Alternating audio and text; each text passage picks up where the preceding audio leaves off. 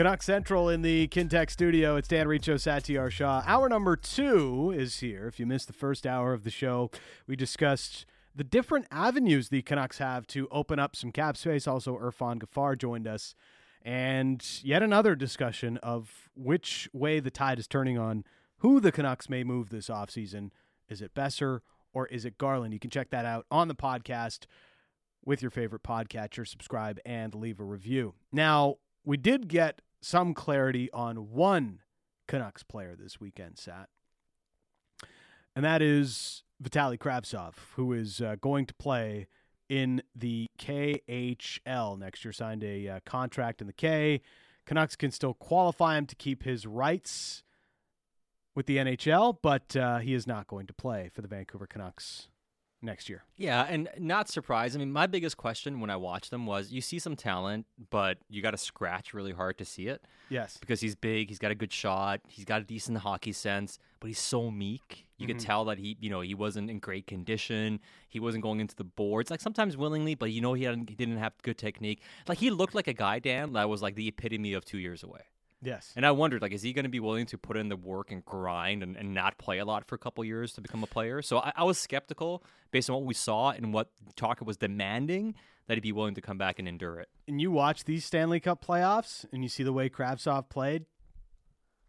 I don't see that type of player ever having success in the postseason. At least not the way that he's been playing so far through his NHL career. So uh, Vitali Kravtsov out with the Vancouver Canucks. Uh, into the show is our regular contributor. He is Don Taylor, the legend himself. Donnie and Dhali, 10 to noon on CHEK TV, Monday through Friday.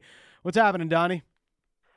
Uh, well, just we got back to work today. We had a four day weekend, which was a, a lot of fun. And uh, it was good, except it's hay fever season, allergy season, not good uh, for me. Other than that, just fine. Uh, here, here's with, with Kravtsov. Mm-hmm. Here's here's my. I didn't even notice him. I barely barely yeah. noticed him. I think he wore number ninety one. Anyway, um, I, the the player they gave up for him, and nobody blinked an eye. You know, was you know probably time to move on for Will Lockwood. I, and they gave up a later round draft choice as well. I noticed Lockwood when he played more than Kravtsov, right? I mean, I, I just he, he, at least there was some energy there, and I didn't notice. You could see the talent with Kravtsov, but, but Will Lockwood was obviously I, he looked hungrier than Kravtsov. That's that's not a good thing when you're you're talking about a player who was drafted ninth overall. We we debated more about Nikolai Goldobin and how much more minutes he should be getting than we ever did about Vitali Kravtsov. I think that says it, it all, doesn't it? Yeah, there, there, there's a lot there. There, there, there's a, there's a lot there.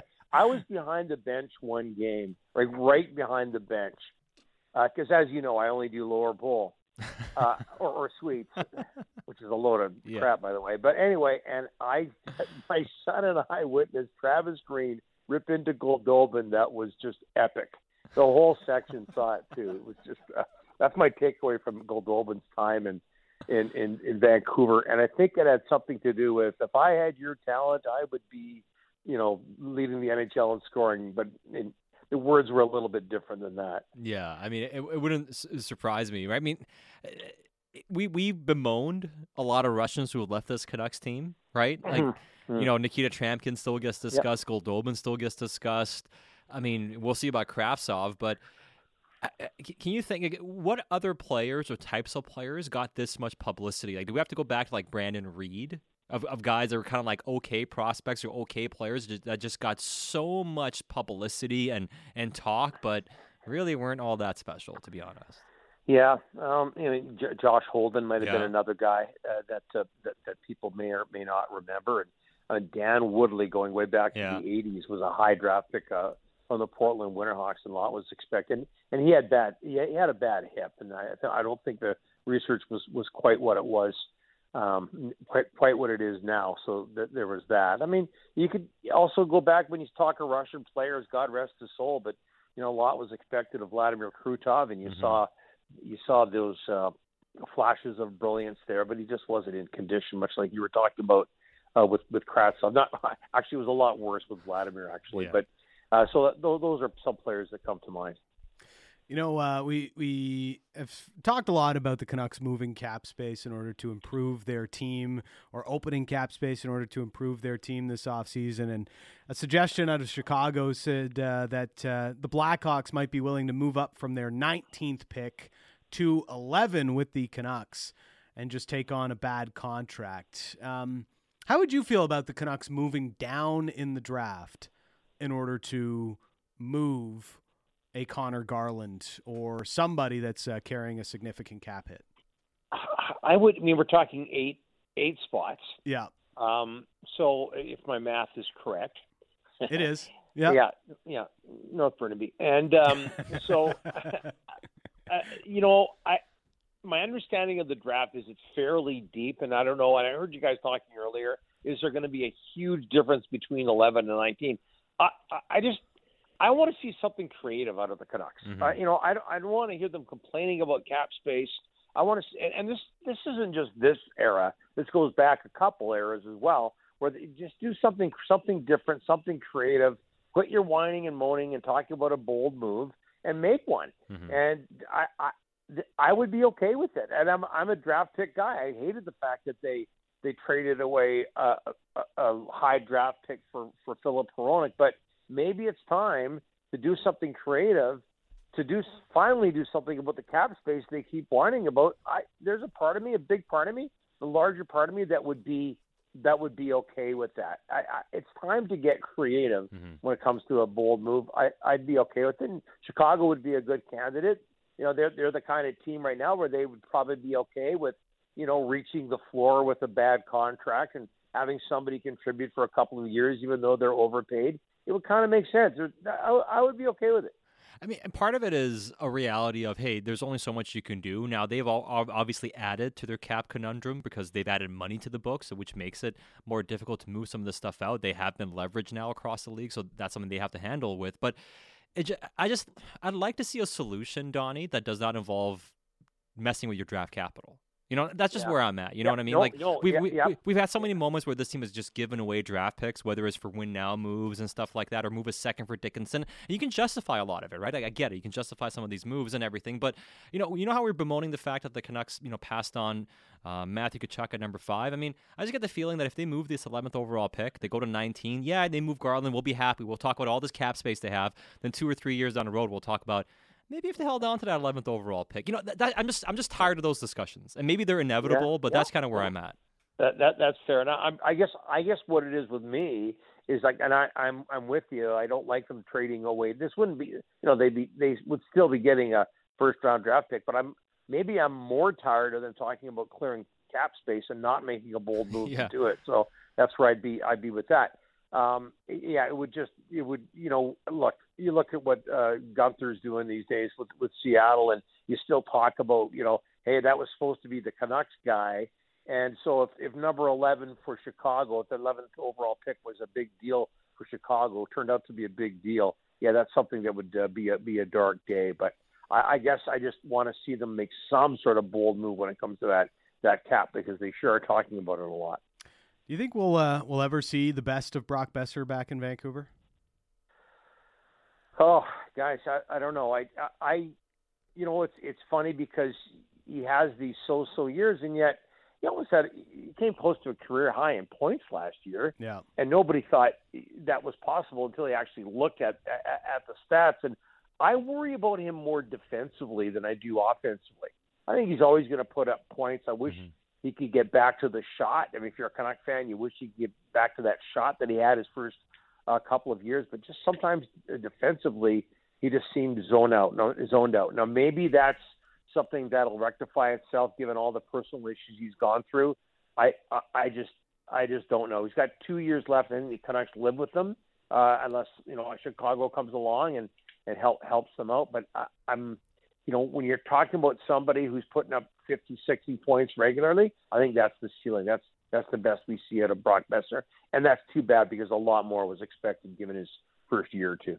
Um, I'm kind of having withdrawals here because we're talking about the Canucks moving money and, and making trades, and we've yet to even mention JT Miller's name. And and I'm not trying to you know do the hey let's talk about JT Miller. Yet I am doing let's talk about the JT Miller stuff here. I mean, you guys had Elliotte Friedman on the show today, and you know yeah. he mentioned how the Canucks are trying to clear cap space to make moves, and there are certain players that are very difficult to move. Right, it, it's very clear. Garland, we talk about Boeser, we talk about yeah. Myers, and attaching uh, that stuff to them given what we heard at the deadline and given what we've seen with some teams being out of it,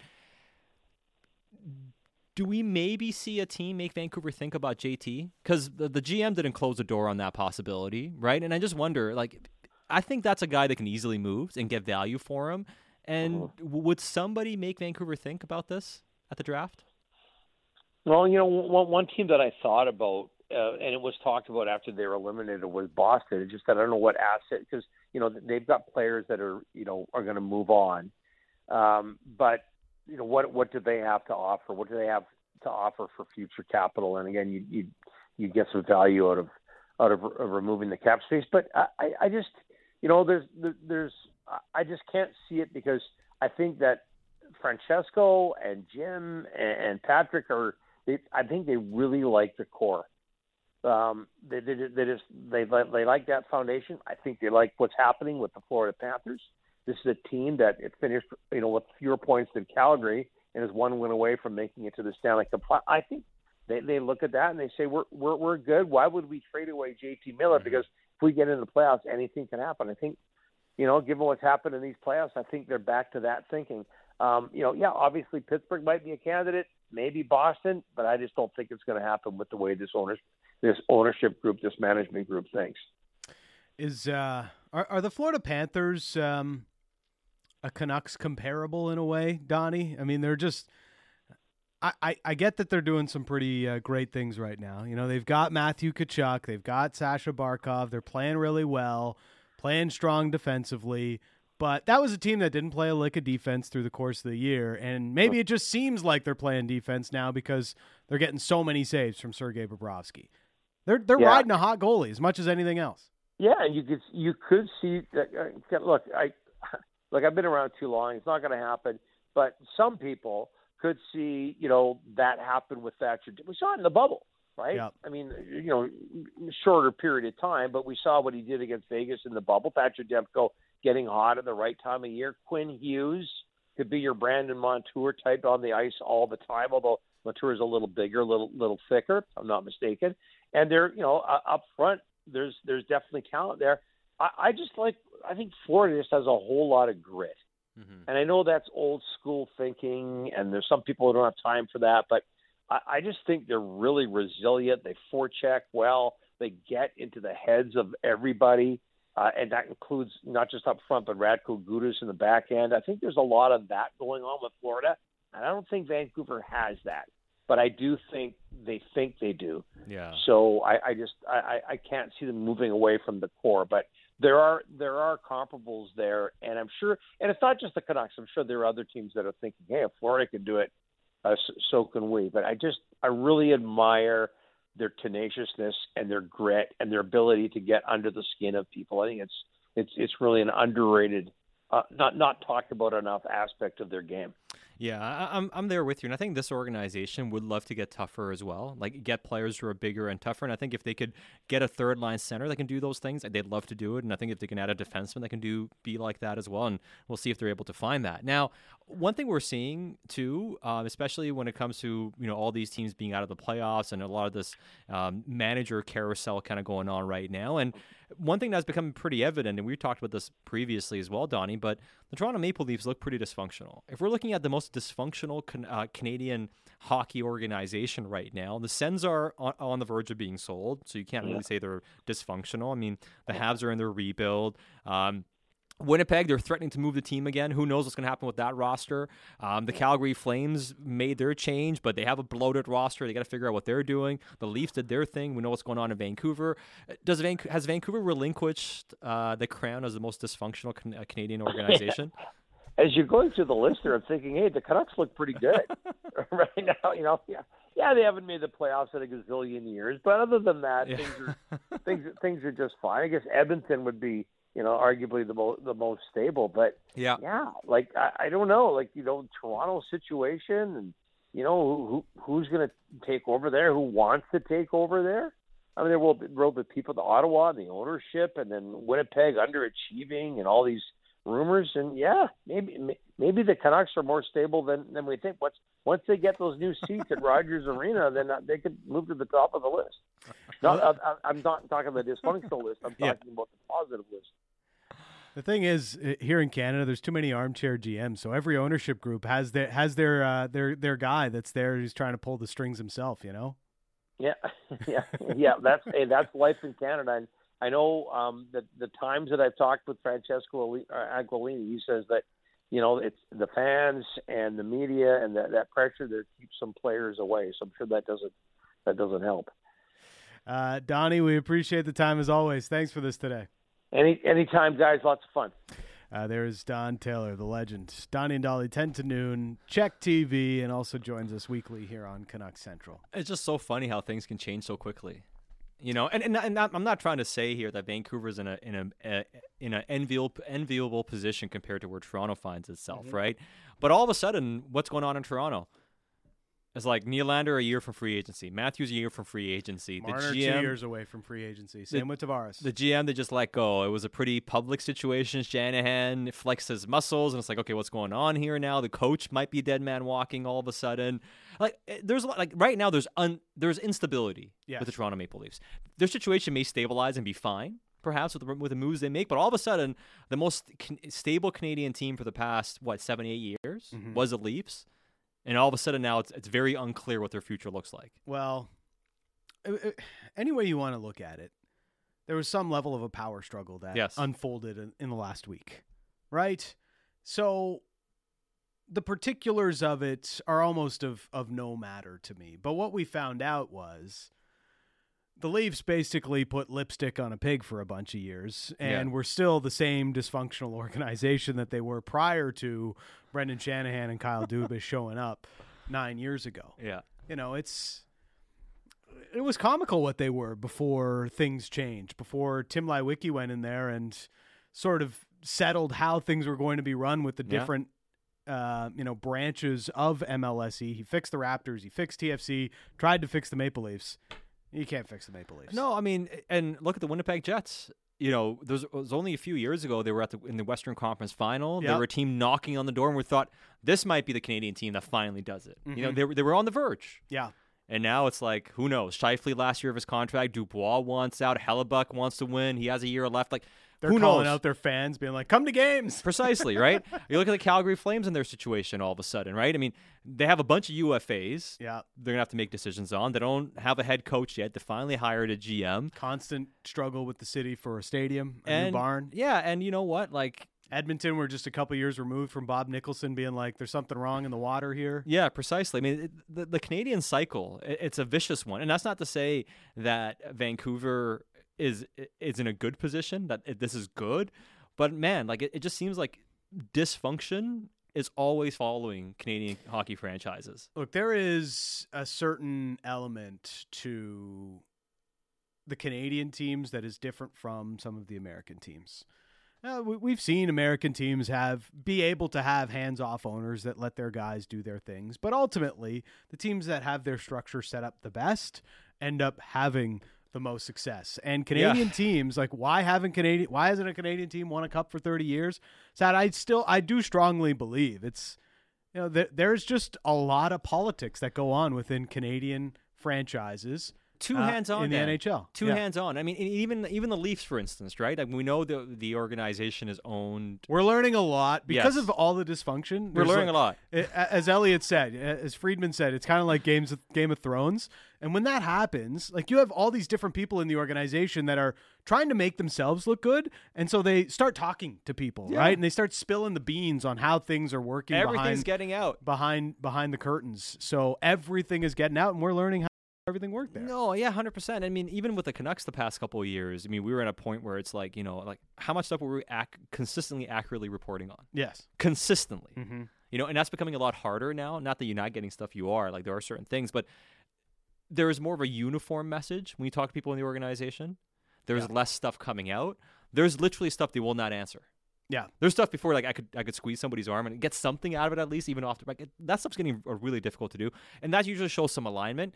When that stuff starts shaking, that shows you okay. Now you're starting to you know starting to fray a little bit here. But we do know that Bell and Rogers are big owners of the Toronto Maple Leafs. I mean, we were joking off off air that you know you and I are part owners of Toronto Maple Leafs because we have Yes, you know we we, have Rogers stocks and stuff like that. And Rogers technically owns the Leafs and all. So We you know, own thirty-seven and a half percent of the Leafs. Maybe that's not the proper math calculation, but Right. I own I own some form of percentage of the thirty-seven and a half percent that Rogers owns of the Maple Leafs. I exactly think right. that's all you. That's all, all us, all us. You know, but um, but one of the things too that Friedman was reporting on and others have reported on was that ownership, which is Bell slash Rogers, Yes. wasn't willing to give Dubas a contract extension last year, Mm-hmm. where Shanahan wanted to do it Yeah. and couldn't do it. What does that tell you? Ownership very much involved in decision making, which is fine. I mean, you're talking about management, and they should be involved in decision making. Then you heard about trades. Yeah. Not only do the trades have to go to Shanahan, they also have to go above Shanahan sometimes. Now, hey, that's standard practice oftentimes, you know, to run things by ownership. But that entire process looks to be very clunky with Toronto. So even if you don't have a meddling ownership, it's a very difficult situation to manage. In Canada, it's a very difficult situation to manage. And part of it is the way we're talking about it, right? We just sat here right now and spoke about why is every Canadian team always dysfunctional? Why does dysfunction always follow a Canadian organization? How many f- hockey franchises don't go through cycles? Mm. They all do. Right. I mean, Chicago Blackhawks Yeah. even. You know, Go I mean, through cycles. look at the Florida Panthers. I mean, so every it's organization going to come for through Pittsburgh. It's going to come for everybody. So every team goes through these cycles, and we make it so like, oh my god, like this is horrible. You know, the sky is falling. That this is the worst thing we've ever seen before. It's just part of it is that, but I do think in Canada, because of the pressure and because of the amount of interest in it, ownership is closely involved with decision making because it reflects very closely to ownership, and they, they have to deal with it, you know, more acutely than American organizations do. Yeah. So that whole managing up aspect, wh- wh- which we talk about, is such an important part of owning of uh, working in a Canadian market. And to some level, you're always going to have somebody to answer to, right? There's always going to be some kind of a board that's got to sign off on Yeah. a big contract or whatever it may be. But there's different levels of meddling, no question. And there's even rumors, you know, again, back to the whole power struggle thing and how you know, this seems to happen a lot more in Canadian markets than it does in American markets. But there's already been reporting that Fenway Sports Group with the Pittsburgh Penguins the feeling is that they may be willing to give Kyle Dubas full control of hockey operations, whereas that was never going to be on the table in Toronto. So how much of it was Dubas trying to get as much of that as he could, and this is where the power struggle really starts to play out. I mean, it's it's it's hilarious that for as long as what was it? Se- it's been seven, eight, nine years that the Mhm. Leafs have seemingly had their bleep figured out. Well, maybe they didn't have it all figured out. In no, and it maybe shows, right? I mean, it, it shows in how it all kind of fell apart towards the end, and ultimately not having the level of success it should have had in the. Nope. And I get it. Sometimes it's like, hey, teams have to come together properly, but especially also with some of the stuff we heard about how honest the players were about why it didn't work. yeah, There's more there than anybody ever really admitted or was willing to admit. a hundred percent. Uh, Dan Riccio, Satiar Shah. You are listening to Canuck Central.